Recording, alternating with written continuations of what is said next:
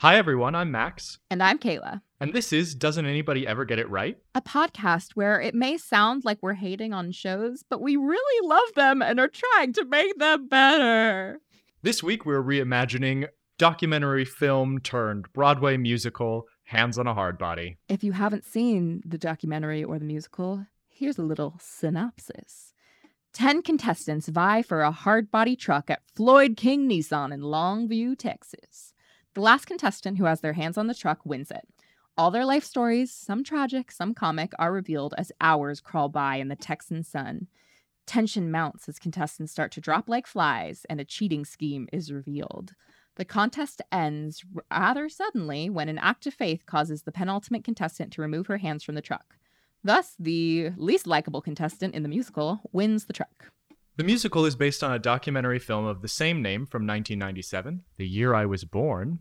Interesting facts about the original documentary. There's actually there was in 2006 a full-length film adaptation that was in development, which was supposed to be directed by Robert Altman. But he died. And unfortunately, he did die. And this is the only film that famed director Quentin Tarantino can quote recommend to anyone and everyone. I say the same thing about Kill Bill. the musical adaptation was commissioned by La Jolla Playhouse in California. The book is by the Pulitzer and Tony Award winning Doug Wright. The music is by Trey Anastasio from the rock band Phish, and lyrics by Amanda Green, co lyricist of Bring It On. The first reading was held in April of 2011, and the show premiered in earnest at La Jolla Playhouse, and it played from April 2012 through June 2012. From there, it moved straight to the Great White Way, where previews began on February 23, 2013. The show opened on March 21st, 2013, and closed not too long thereafter on April 13th of the same year. There were only 28 previews and 28 performances. It was, in fact, the fastest closing new musical of the season, a crown no one wants. No. Somehow, though, it was nominated for three Tony Awards, including Best Original Score? Question mark and well-deserved nominations for Best Featured Actor and Best Featured Actress. There were some phenomenal performances in this show.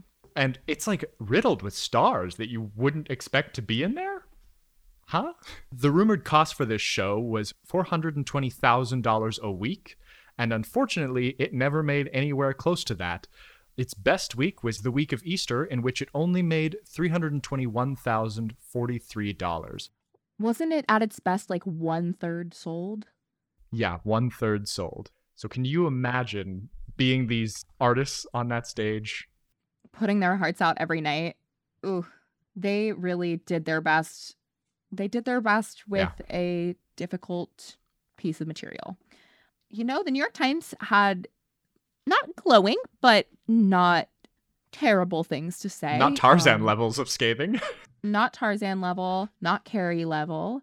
It critically did okay. It, they, they thought, quote, although it's far from fully loaded in a conventional sense, this scrappy, sincere new musical brings a fresh, handmade feeling to Broadway, which isn't a bad thing.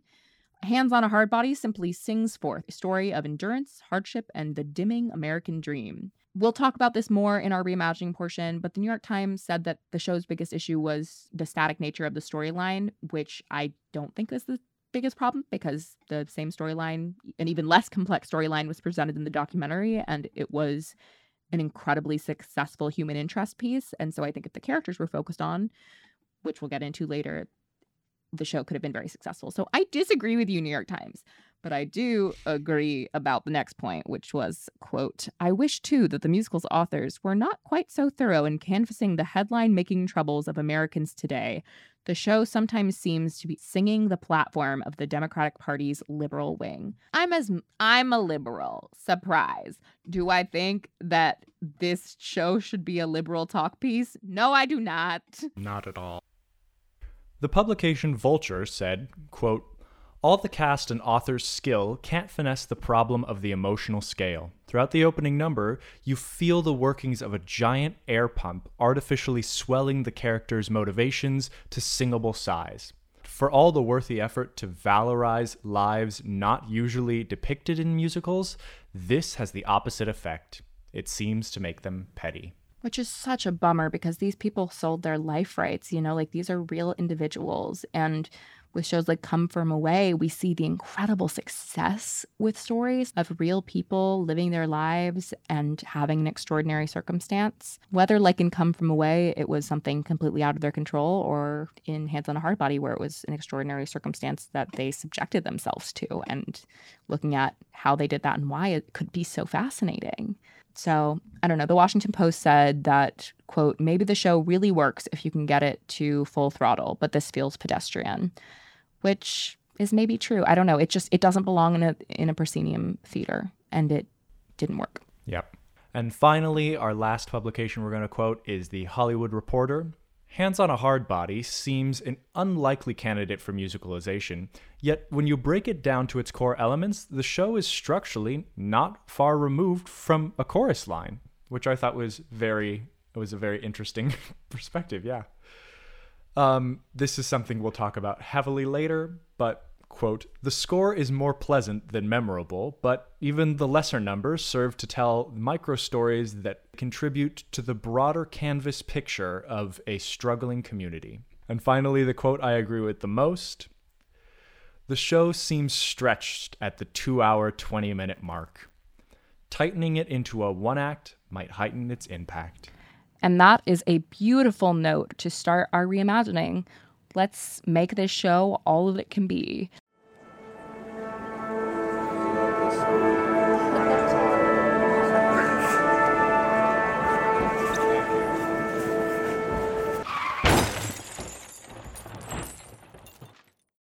We're so excited to have Emma Mckeen here. Yeah, but I don't believe you. Say it with more conviction. I didn't find truth in that.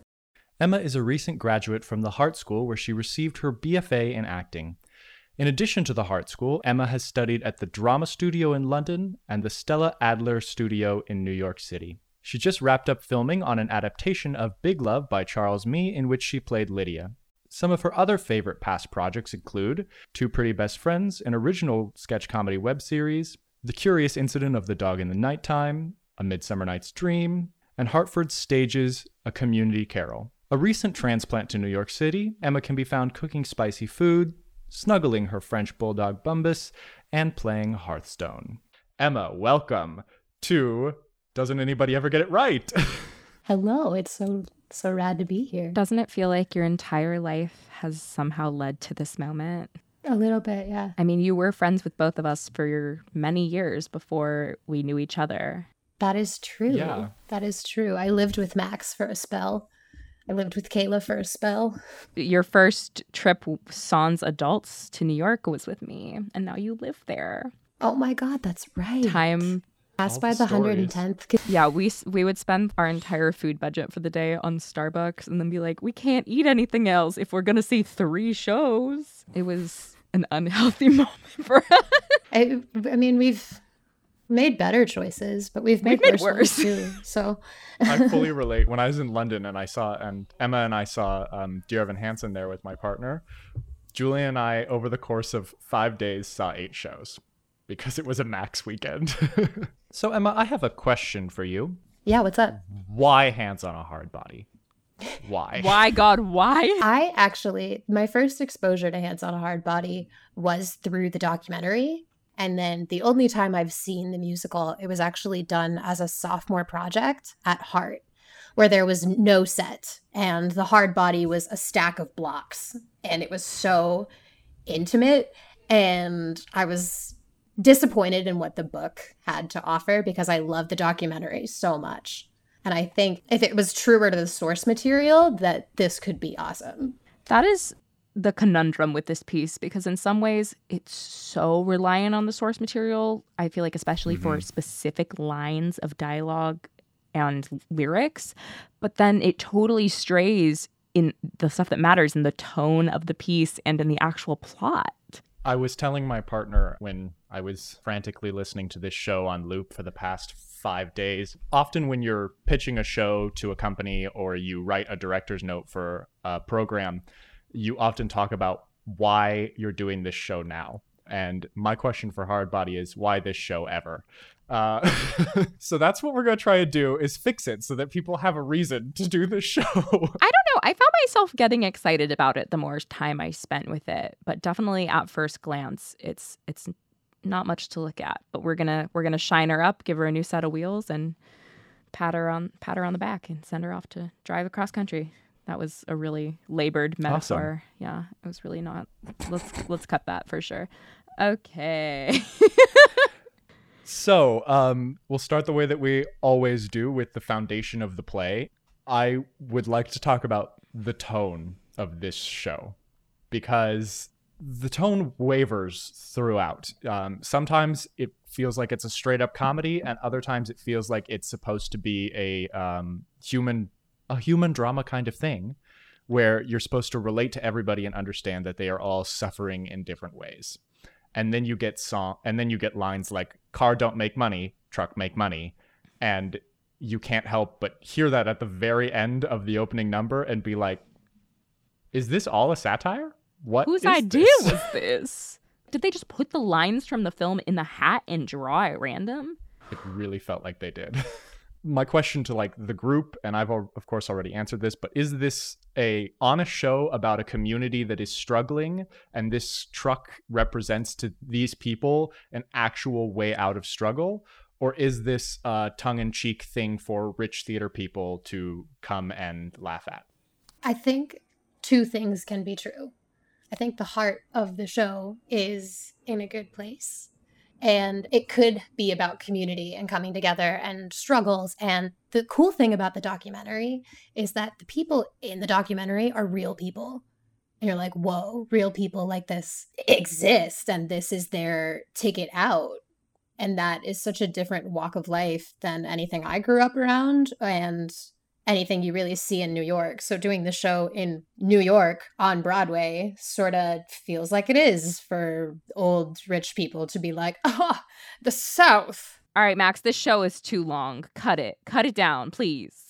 Yeah. So the length of this show, if you remember from the history portion of the podcast, one of the reviewers talked about the fact that the show feels really stretched into its two hour runtime.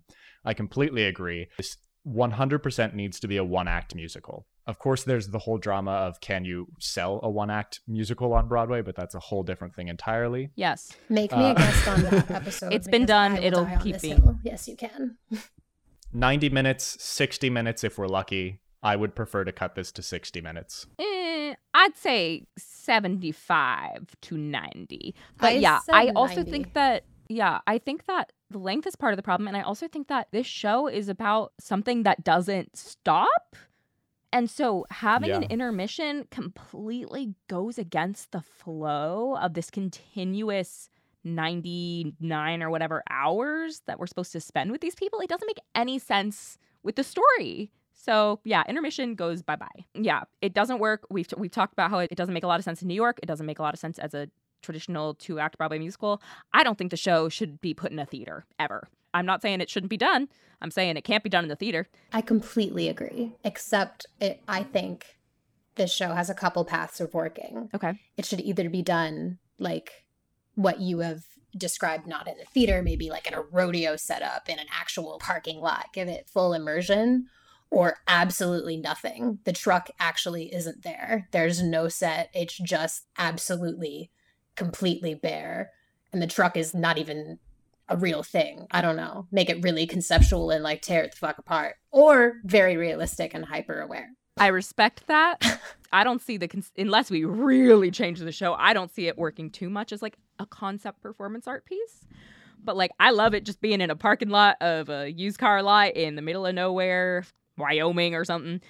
Montana. I think that's Texas. where this kind of material would thrive. Whereas, like, for a Broadway musical, it doesn't resonate. Yeah, I want full immersive experience. I want people in character from the second they come in. I want people after they buy their tickets to have to put their name in to the drawing, whether it be that there's an actual contest at the end of closing night or that there's a raffle for a truck. I want people to feel like they're a part of it and that goes into my greater concept of it just being a, a, fully immersive show where for example characters like dawn are in the bleachers with the patrons doing their thing and the characters that come back to watch come in and just sit in the audience with the patrons. Like there isn't a a, a spectator set where the actors who are now spectators go. They just meld in with the audience. Have you guys seen this set for the most recent revival of Oklahoma? Yes. Mm-hmm.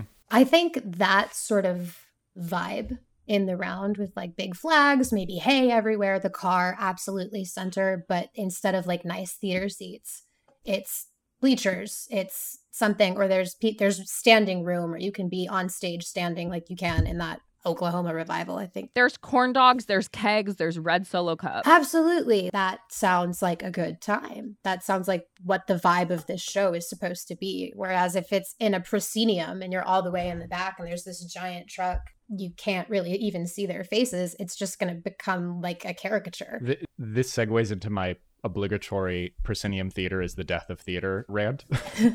this show should never, ever, ever be performed in proscenium theater because the truck is an enormous obstacle that is not an aid to the choreographer, as many choreographers would like to tell you in all the articles that I've read that they're like, "Oh, it's it's great because the truck's there, so I know I have to move it." And I was like, "Yeah, having to move something and moving it for a purpose are two different things."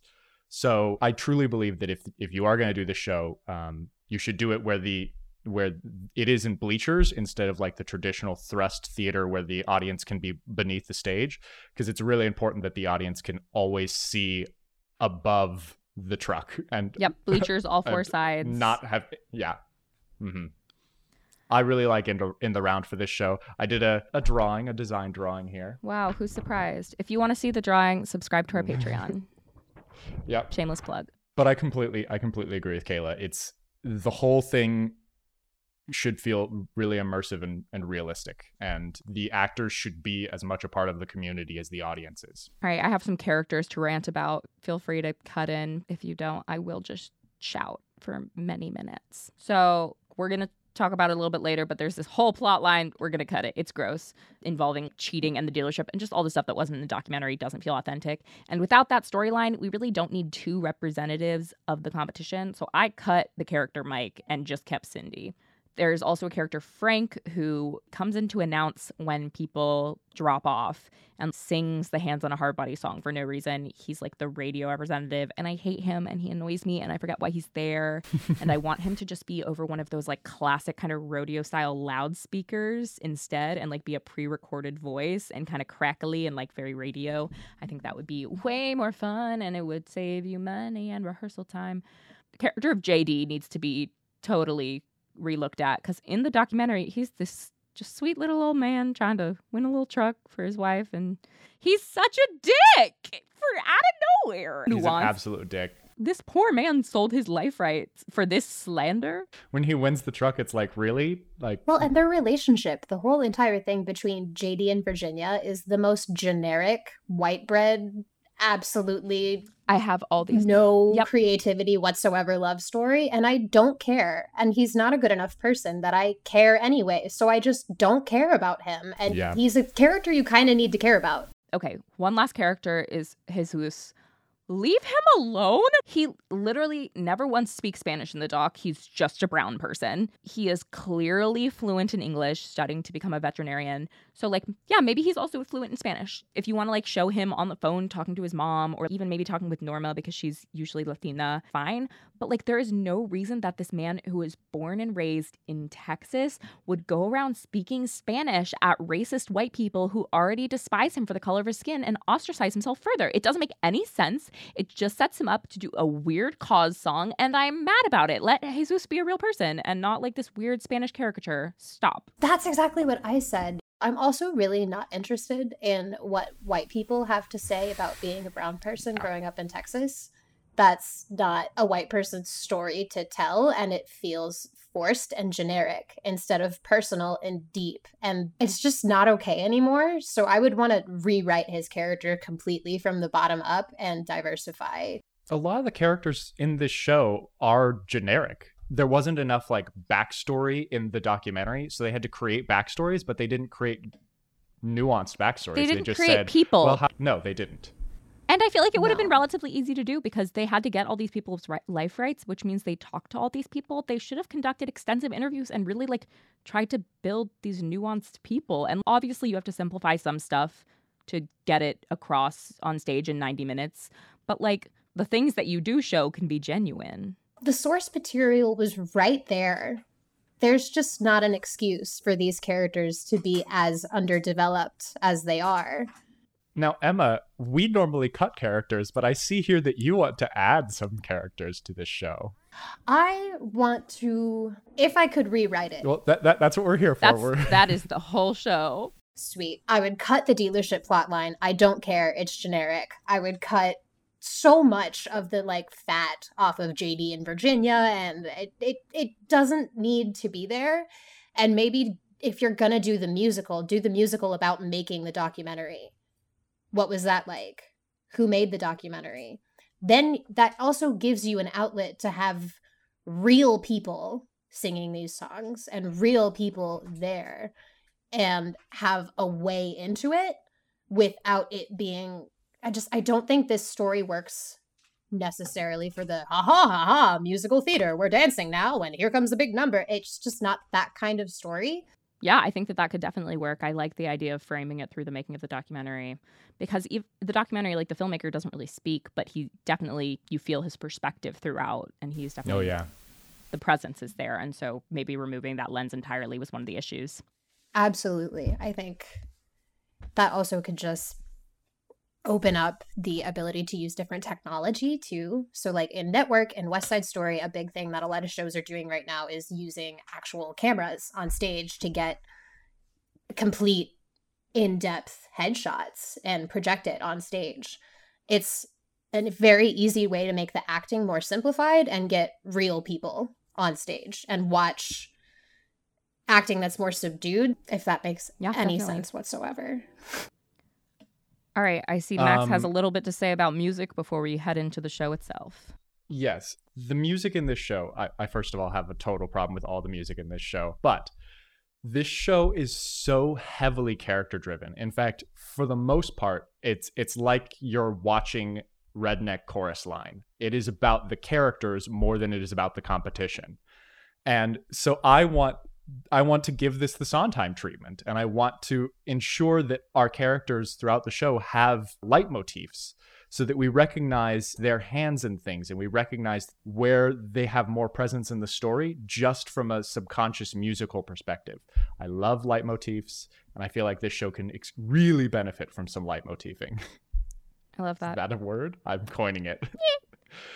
now for our deep dive. So, as you may know, if you've been with us the last couple episodes, we kind of go through song by song and talk about it a little bit. So, before we even go into the opening number, in going with my concept of it being kind of immersive, I like the idea of before any kind of bells ring, whatever, to call people to their seats, they start doing the drawing and we can see the characters react to getting their names called and like go up to sign in or whatever and then people kind of realize the show's starting they can make their way to their seats do that kind of thing but it gives them a few minutes to get into the world of the show before that opening number. I like that a lot. and then human drama kind of thing.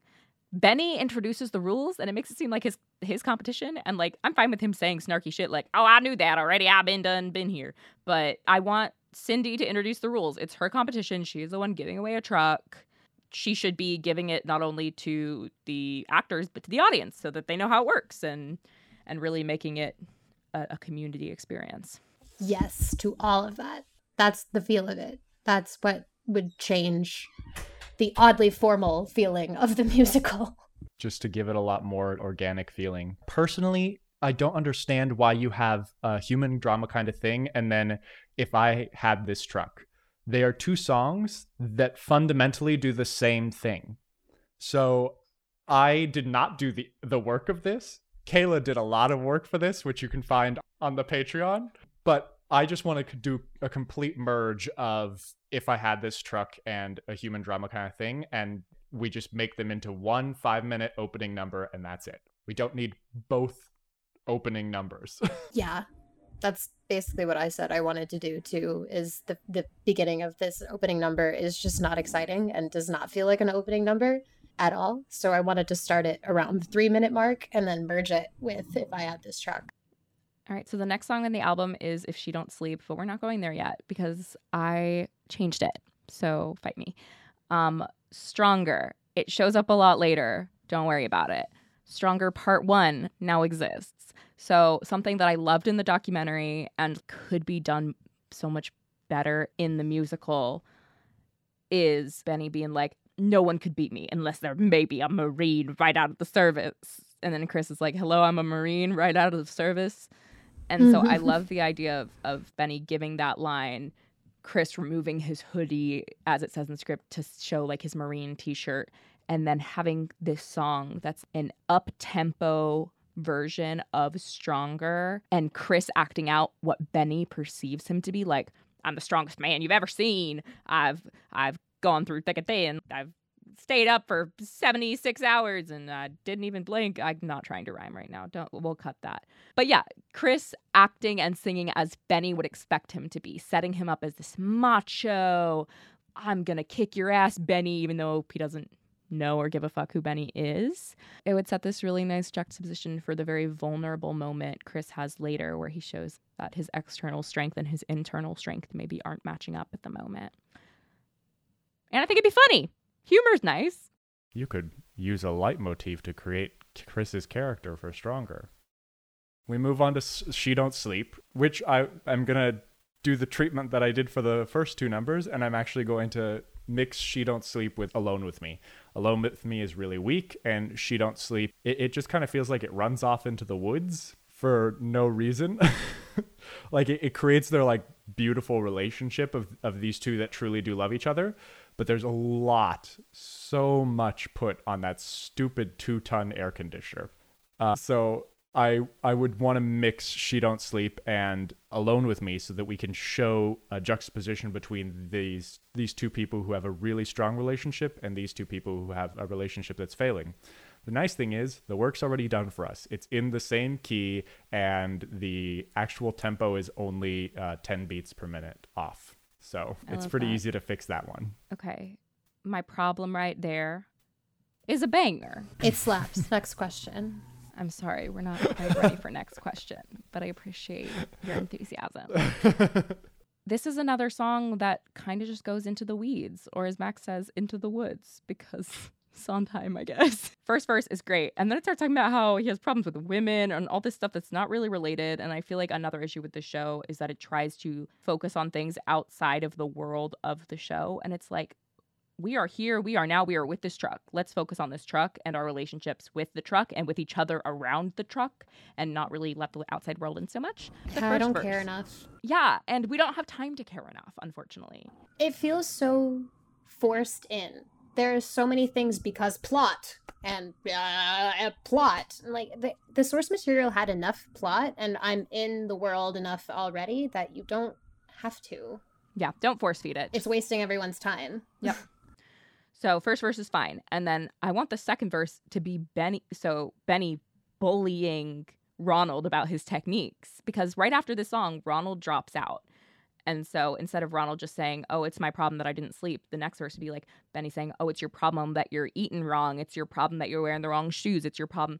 You know, just Benny really getting down on Ronald and him taking it to heart and then dropping out. I think that that would be an early way of establishing Benny's character as kind of like this smug asshole without having to do all of the really heavy handed stuff they end up throwing in later. Absolutely, completely agree. That's brilliant. Okay. I've already said I'm merging Alone with Me and She Don't Sleep, so we can just skip right over that. Burn that bridge. We're all three of us have cut the dealership plot line, so burn that bridge is cut. Bye. Fuck I'm you, gone. Mike. This Mm. is an amazing song. I love I'm Gone. The characters are so beautiful. It's like a it's a well-crafted music theater song. Like it's going in It my book. I love it. I'm obsessed with it. Just say This about song I'm is Gone. really sweet. I like the lyrics. I don't particularly like when it's sung very pingy. I think it should be more of a like a country style ballad per se rather than a very pingy musical theater song. It just is the wrong vibe for the kind of show I would want to direct. Yeah, that so makes total sense. I want to keep it, but I don't want that to be the the ingenue song. I want there to be another scene going on at the same time, so that she's in like a spotlight with the guitar. But I want the hands on a hard body contest in the middle to never stop. There should be stuff going on at that point. I think it's an effective I want song for two characters, and it really establishes our first relationship that's built around this truck. At the competition. Because I think we've maybe already had a JD and Benny scene or two, but it's the first song where we see two people who didn't know each other before this connecting. And that's where that come from away chorus line goodness really starts to get built, is in those moments. Okay, Uncontrollable Laughter, I just can't believe is a track at all. Like, I love it in the show, I love it in context. I'm so confused as to why it's on Spotify.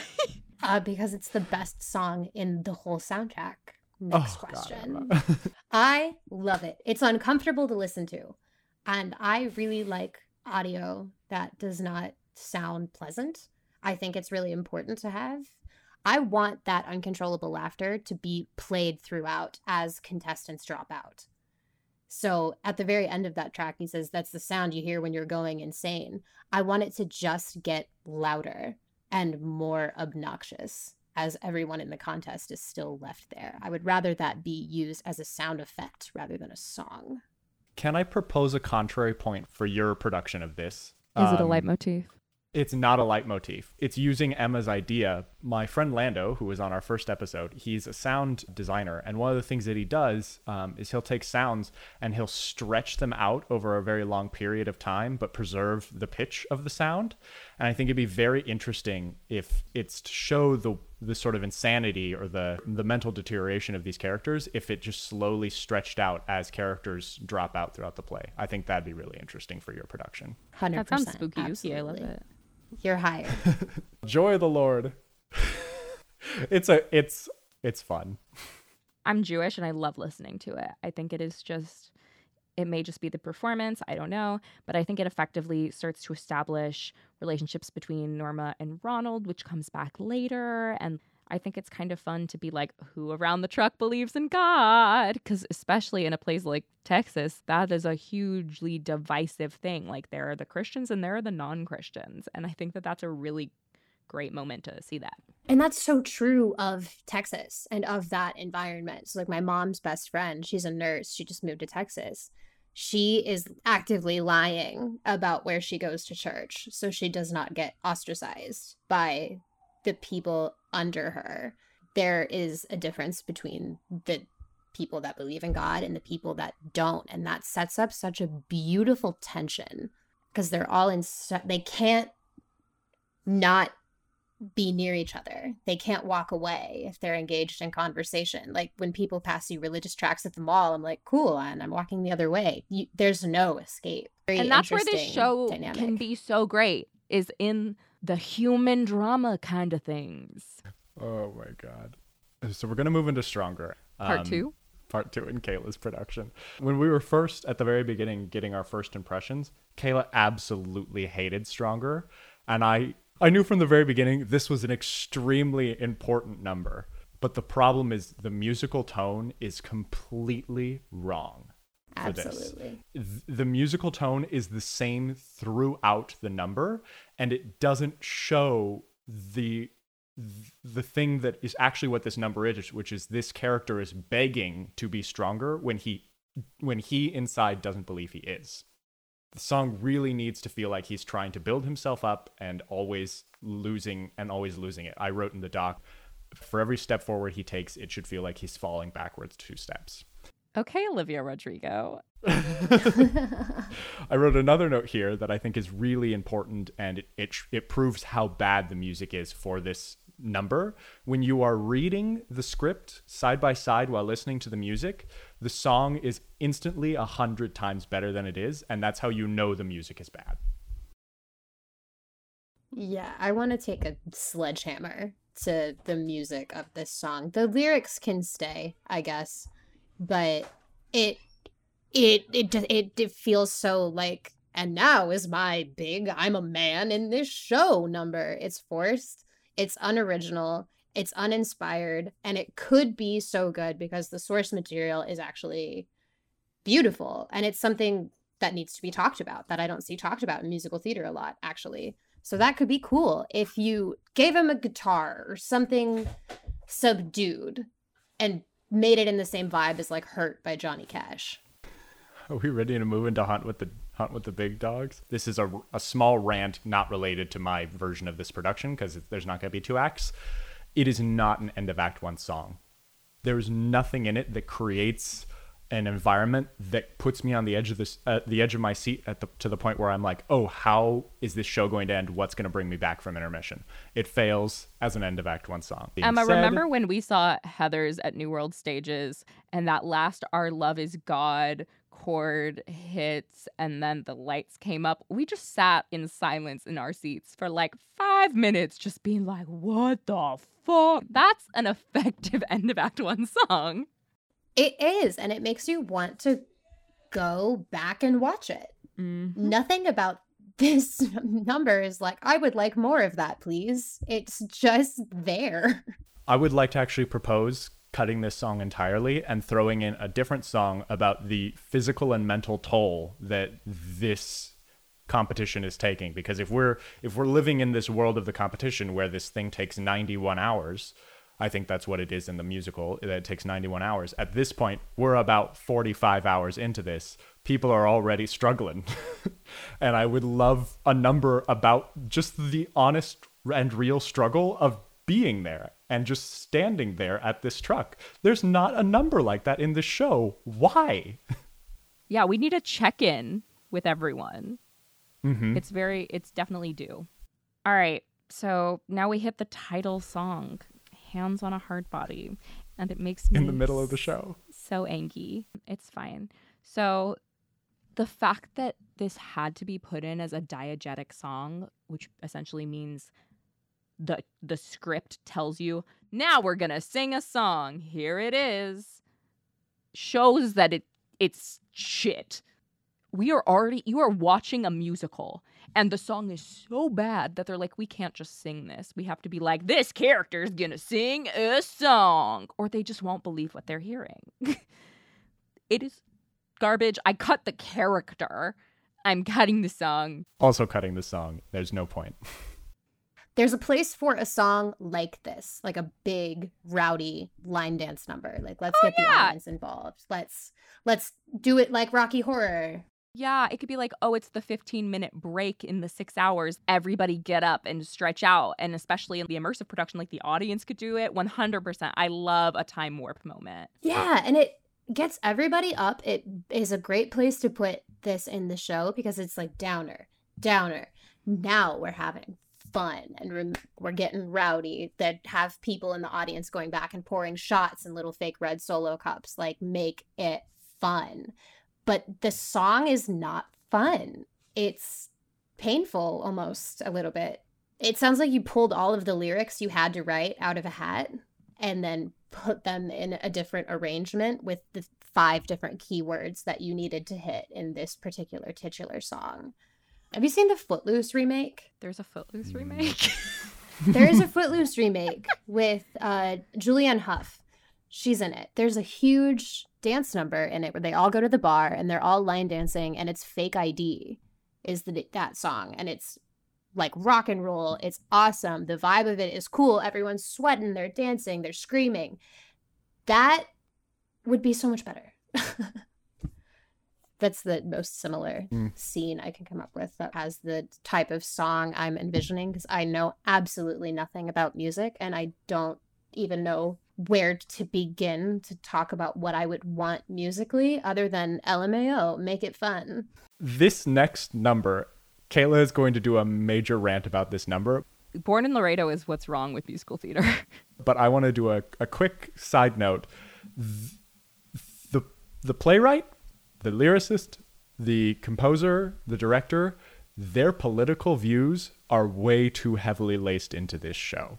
And there are so many left leaning winks to the audience to be like, mm, we know we know we're performing this on Broadway, so wouldn't it absolutely be better if like people weren't racist? And it it's infinitely annoying to me. Wouldn't it be nice if they weren't racist? this song is lazy and unearned. If you're gonna have any song like this, I've never thought I'd say these words, but you're gonna need more microaggressions.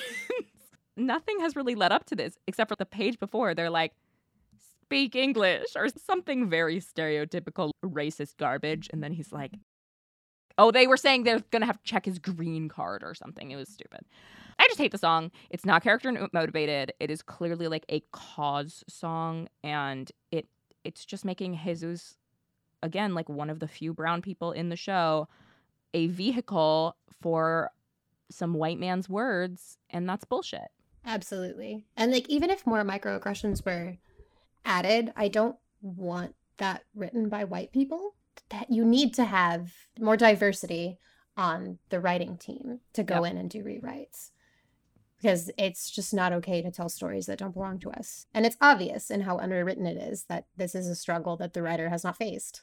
this show, I think, sits very comfortable in the pre Trump era. It is completely politically different now. This is coming in a time before we had the the Cheeto destroy so much of relations and I, I don't know what I'm trying to say. He fucked us all up and we're a lot more fucked up now. I have the same issue with a lot of shows that come just before the Obama era. They think racism is something that like we can solve by singing about it and holding hands and it's not. No what? one's talking about systemically why this is an issue. And if you're going to bring it up, bring it up right. Don't just play white savior. And here's our song for our Hispanic character. And now we've done our diversity we homework. We fixed racism. No. Yay. No, no, you haven't. I'm interested to see what this song could look like if it was actually written by a Latinx songwriter or about a struggle that a Latinx person faces from their perspective. Because Ed, I don't. I was listening to it and I was like, this is just uncomfortable to listen to now because that poor actor so white mm, like I yeah. know you just got to do what you do and take home your paycheck. I don't judge him at all. Like, but I feel bad that yeah. he had to pretend that this was okay. it just needs to be gutted and yep. given way more than a fresh coat of paint, but like a new structure. Transmission, even. Oh. Uh, we'll move right into Alone with Me reprise. I would cut it, if, in my opinion. I disagree. I think that right now the JD Virginia thing doesn't work. But again, I love the contrast between Janice and Janice. Dawn characters with JD and Virginia. And so I think that if there was actually work done to flesh out the relationships, then it could be saved. And I also just think it's it's I think it's nice to come back to it and have a little bit of old man self reflection. Because we also JD's gonna win pretty soon and we don't care about him yet.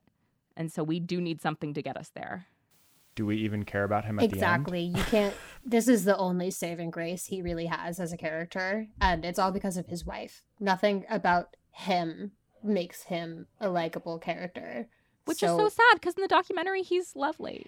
He mm-hmm. is. Mm-hmm. he's like a charming old like slightly creepy dude that you meet at the bagel shop. Like he's, he's like your so... grandpa's friend who's yeah. like a little bit too friendly to you, and you're like, "Aw, that's a little creepy, but we're gonna let it go." You're like, "I'm uncomfortable, but I guess you're endearing." Yes, and we just lose that completely. Like you can still be a dick and be likable. Two things can be true. You can lean into that, like Red from that 70s show but I feel like that's Benny's domain, and we need to let characters be distinct. Because Benny, I feel like, is supposed to be kind of an anti hero, but a little bit likable. I don't know. Benny's weird. That's valid. They yeah. don't succeed in that. no, they don't. They don't succeed at characterizing anyone except kind of Kelly for one second, and then she's gone again. Yeah, everyone else is sort of grossly over characterized. But I think that is needed for the medium of musical theater in general. We can move into another propaganda piece it's a fix. Oh, you mean how they are in the world of the show for the first verse and then completely leave it in the second? Where have we seen this before? oh, in every song? this this song is almost already written for you in the documentary. She rants forever in and the documentary about this. And genuine. And it's so funny. There's no reason that you need to tell me that she's poor and would go collect food stamps. Kayla also, Janice would that. never. The Janice that we Yeah. know, she would literally never. I, I have a note here that says um, when you create a strong world with characters that are struggling just like people in our world, the audience will get what you're trying to say. You don't have to be overt about it like they were in this fucking show. I'm going to say how people are cheating in this competition, but also people cheat in other things. And it's like, yeah, people can come to that conclusion in their own brains. You don't have to be like, also, people cheat at Monopoly. Also, people cheat on welfare. Also, people cheat in elections. Also, yeah, people cheat at other stuff. Cool. Focus Totally. on It the just truck. feels over explained. Mm-hmm. Yep. And it's super, super easy to cut.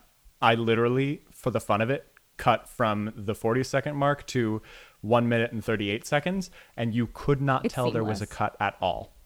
I want her going crazy with exhaustion and accusing everyone of cheating differently. Like I want her to be like Heather lifted her hand to put on her lipstick and and Greg scratched his nose 3 hours ago. He saw his mom and waved hi. Just really direct going off on everyone and it's clearly just like really needs a nap.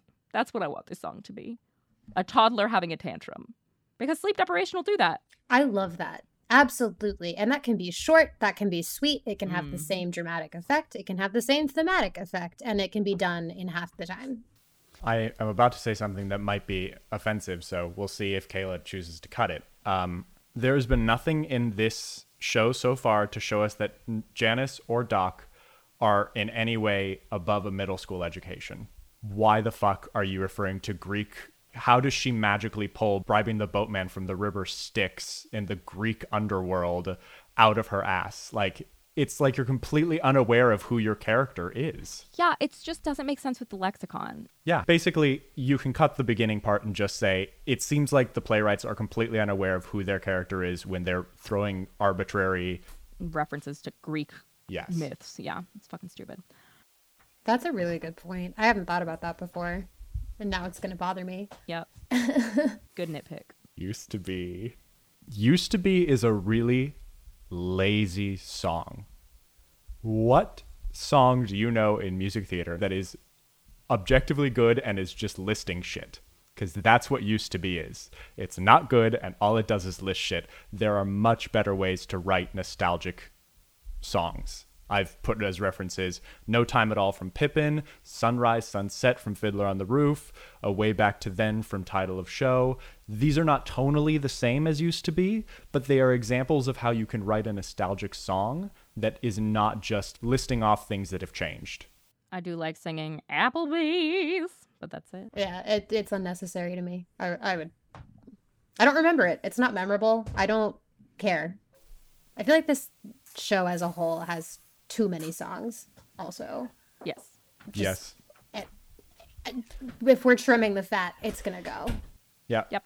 Gone. Um, Bye. The next song, speaking of fat, the It's a Fix reprise. Since we've cut the, since everybody has cut the dealership B plot, this song has to go. So it's gone. Bye. Thank God. I have a same. Bye. legitimate LOL. question for the two of you. What is God answered my prayers? I honestly don't know. I've written here, is this a song that's about completely losing faith, or is it a song where the character finally recognizes that there is a plan that God has that he has no control over? All I see is him rolling in self pity. It's Yeah. gross and I don't want it. the music doesn't make any sense because the whole time it's him rolling in self pity, and then in the end he says, "God's answered my prayers." But it's like, how did you get to that? Assum- how did you get to that end point? How did you get there? Well, if I prayed for something I didn't get, then God said no. Like, shut up, Benny. I I'd cut it. I I don't understand what this song is at all. And I guess it's supposed to be the song that makes you like care about Benny, but we are so close to the end of this show. It's too late. Yeah. It's kind of like, okay, that happened. It doesn't make up for this character being underwritten. Hmm. It's just not extraordinary. And the extraordinary things that Benny has dealt with in the libretto aren't reflected well here at all because it's talking about how he lost his son to suicide and stuff in the libretto. And this song just doesn't do his story justice whatsoever. I'd say scrap it. If you're going to give Benny a song to make us care about him, it needs to be earlier in the show.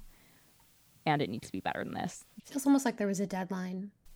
They're like, Yes. uh, uh, he needs a song. Uh, we'll just talk about the uh th- th- this. He believes in God, but different than Norma. Speaking of believing in God and Norma, Joy of the Lord reprise. The song made total sense to me on the soundtrack. I was like, okay, she's going a little nutty, and then she's like, raised her hand to pray, and she's clapping and digging the Lord. And then I read the libretto, and it was like, Jesus has left me because her her cassette player dies, her Walkman, I guess it would be Walkman in the '90s. I don't know. Her her portable music player dies, and she's like, Jesus has left me. It's this whole weird losing her faith thing after her faith being so strong through this whole thing. This is so out of character. This song would be fine as long as the scene before was her seeing the cassette player dying as Jesus telling her it's okay to let go and that this isn't the thing for her. There's something else out there waiting, and she has to go get would it beautiful. and it makes more sense for the character because she wouldn't just Yeah. go through her life being a crazy devout woman and then just be like, "Oh, my cassette player died because that's how batteries work. Guess Jesus has abandoned me." I've made it 91 hours into this competition, and then my cassette player dies, and now I've lost faith in God.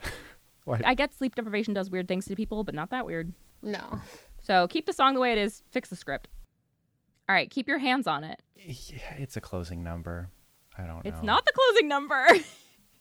It is actually. no, the Triers is. Nope, it's not in What? the script. The Triers Is is, it not, in the script. The tri the Triers is a ovation number. Oh, damn. I can't read, I guess. That's really throwing me off, Max. Thanks for that.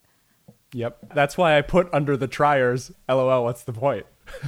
I'm sorry. Let's just start over talking about keep your hands on it. Okay, keep your hands on it. It's it's a closing number, and first of all, I'm cutting the world record thing because it actually didn't happen in the documentary. Yeah, why would yeah, you I would too. There's no need to add that extra drama. We have the drama created within the characters. We don't need some umbrella drama to exist. I say again, it's there because plot to make up for the characters being underwritten. And then I, I have another question in here. Is this song just too much of like a post exposition dump onto the audience? Like it's just kind of like there's a lot of loose loose threads here. Let's tie them all up as quickly as we can. And that's what this song feels like. I feel like it's trying to do what like the random sporadic closed caption moments would do in the documentary because it was really inconsistent, but occasionally there'd be text on the screen. And I feel Yeah. like this song is just all of those, but trying to put it in a song. Yeah, I don't think you need it. It takes time that doesn't add anything. Why is it there? It's again trying to make us like JD so late in the game. I just, I really think that the end of the show needs to be completely reworked. I mean, there's the Triers, which is Yeah. pretty, but like doesn't really do anything. I thought that it was the closing until two minutes ago because I'm stupid. Um, I don't know. I just really think rewrite the whole show and then see what the ending looks like then. It's hard to even Yeah. say what the ending should look like without doing all of the body work. Now that we've wrapped the show, I, I did some quick math for my production. The original show is an hour and 12 minutes with my cuts of songs and merging Two of hours, songs. 12 minutes? I, you said an hour. And Nope, minutes. one hour, 12 minutes is the original album, just the music itself. Got it. With my cuts, it comes out down to 51 minutes. So you can easily make a 90 minute to 75 minute show out of that. Well, thank you so much for joining us, Emma. It was really fun to have you on. Thanks for having me. You I are, love like- Emma, where can our audience find you? I'm on Instagram at Emma M. Mckeen. I also have my own website, Emma Dash Mckeen. And I have some of my poetry on there. And I also have my original sketch comedy series, Two Pretty Best Friends, on YouTube. All right. Well, if you want to see some images from today's episode, you can check us out on Instagram at Get It Right Pod. If you want to email us, you can email us at evergetitRightPod at gmail.com. If you want to give us your money and in exchange get some delightful bonus content, you can find us on Patreon. And please give us a review on whatever podcast app you use. Those reviews are what tell future listeners that our podcast is a good podcast that they should listen to. Or you can just tell them yourself. Recommend us to a friend. Make them listen with you. We can all be friends. All four of us can hang out in your earphones, and it'll be a great time. If every single one of you recommends us to another friend, we've doubled our audience. It, it's wow. like magic. A theater major doing math. That's a note to end on. See you guys in two weeks. Bye. Choose.